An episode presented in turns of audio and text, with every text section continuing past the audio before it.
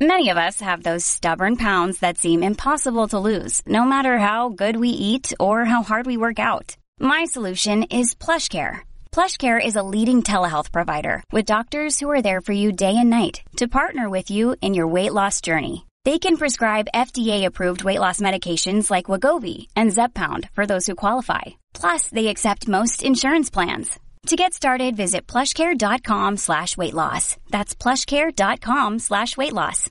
It's a common sense recap of the big stories. It's Cats at Night on 77 WABC. Welcome back to the John Catsimatidis Cats at Night show. Now we will introduce Dr. Marc Siegel, the guy who stood me up at the 100 year anniversary party, said he was going to dance with me, but decided to just go disappearing on me. Dr. Marc Siegel, welcome back to Cats How at do you Night. plead, doctor?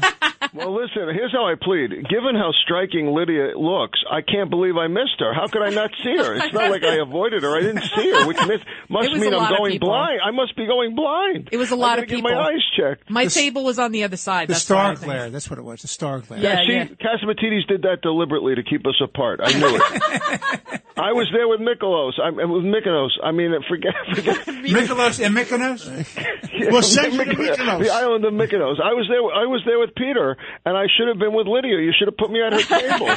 next event, next party. So Next party. There is a story out by a doctor in the New York Post. Tell us, Judge Weinberg. Dr. Siegel, there's Dr. Joel Zinberg wrote a piece in the opinion piece, today's Post, and it said that fundamentally that what the FDA did, it suppressed the release of the vaccine because they want to influence the outcome of the election and they didn't want to give a, any They- kind of support for Trump. They wanted the to make him look bad, right? Well, I'm slightly suspicious of that. I don't have the info. I will tell you, when I interviewed Trump in July of 2020, he told me that the vaccine was on the verge of coming out. And he also said there was going to be major therapeutics coming out. And he said to me, you know, the day is coming very soon when you're going to be, take a pill and not have to go into the hospital. Well, that ended up being Paxlovid, which was which was many months after, or the monoclonal antibodies. The point is that this is not unbelievable. You know that that that it could have been out by the election, and it and it, and it might have made a difference. It literally came out a few weeks later, right? Right, and it, with, with Dr. No, Zinberg I think it was a week after. Yeah, it was a week after, within, within a week or 10 days. But- so what Zinberg is And saying. by the way, it would have changed everything because Trump said to me he would take it on camera with me. So if I had it in hand, I would have gone there and given it to him, and then millions more people would have taken it. So it, it, the idea of any of this becoming political is sickening. The FDA to be politically motivated and to be weaponized against a political candidate. I Wait, mean, wait. that's And I scary. understand Pfizer did the same thing. That's really, really scary. We're t- we talk about the DOJ and the FBI, but now we're talking about the FDA. We're putting these chemicals or whatever into our children's bodies, and, And let's well, let's not forget something that that Trump did something Catsimatidis style, which is he did a public-private partnership where the government a- actually bought the vaccines in advance. Why else would a drug manufacturer make an experimental vaccine unless it's prepaid by the government? That whole idea actually was genius. That's Operation Warp Speed. We need it for nasal vaccines, by the way, Lydia, which are much better.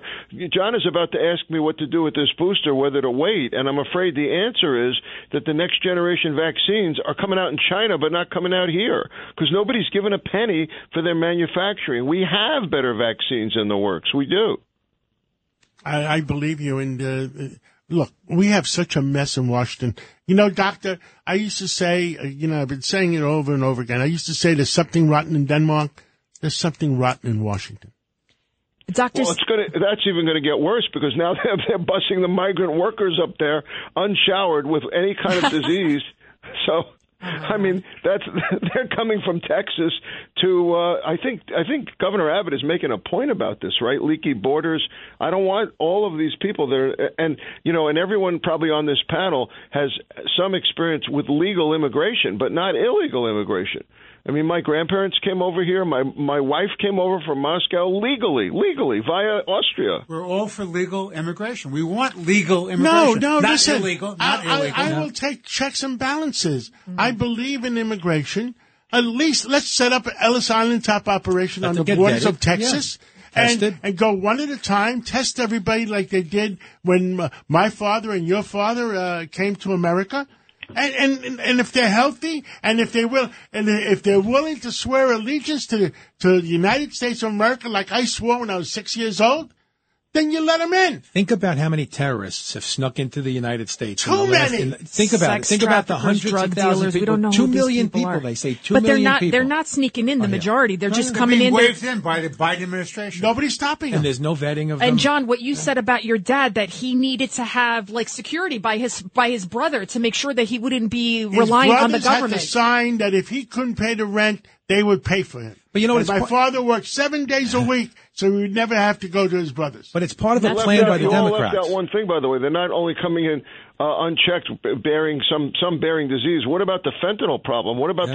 the the drug lords down in Mexico? What, uh, uh, that's uh, b- being contributed to with the leaky borders. We Big talked time. about we talked about that earlier. The DEA said that the fentanyl use is at extreme measures at this point. But you know, you know what the thing is, I think it's a plan by the Democrats. Bring all these people, the illegals, in, and then let the illegals vote. I It's a used great to think it was that, but I, It's a I great think plan. now it's about control. And they think, okay, these people are not very educated. They'll be, they'll do those low pay, wage paying jobs and we can remain in power and like lords It's over these crazy. servants. That's what I think. And, need and by the way, some someone balances. should give the Democrats the memo that when they actually get here and get established, they end up voting Republican. So that doesn't even work. Yep.